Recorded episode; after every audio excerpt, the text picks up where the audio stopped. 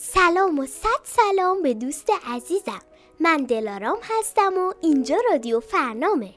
برات داستان تعریف می‌کنم و امیدوارم مثل همیشه راضی باشی. بزن بریم سراغ داستان.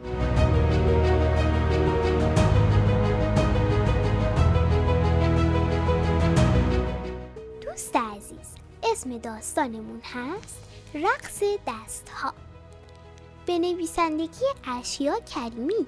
کاری از گروه انتشارات فنام و مناسب برای گروه سنی الف و ب.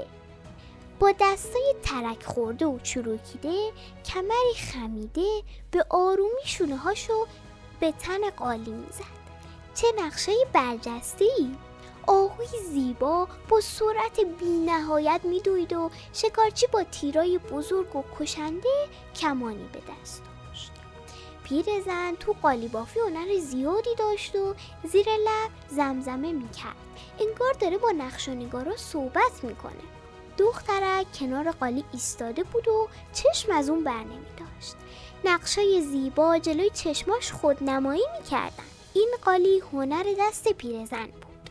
داستان برگای عمرش که در اون ورق خورده بود و زندگی که در پای اون شونه خورده بود.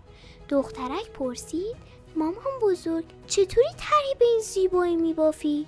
پیرزن گفت دخترم تجربه سالا عمر مادر بزرگته دخترک گفت به منم یاد میدین؟ پیرزن گفت سالها طول می‌کشه باید تلاش کنیم از اون روز به بعد دخترک هر روز پیش مادر بزرگش می نشست تا یاد بگیره و قالیباف چیره دستی بشه دوست خوبم حالا که داری به آرامش می‌رسی ازت دعوت می‌کنم که به صدای طبیعت گوش بدی.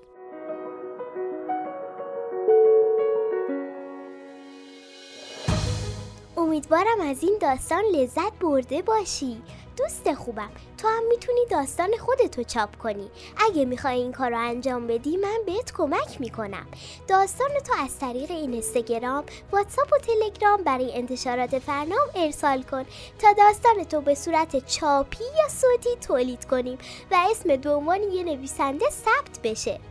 ادساین فرنام کودک. تلفن تماس 0937 502 1757 و اینو بدون کسی که یه کتاب داره هیچ وقت تنها نیست.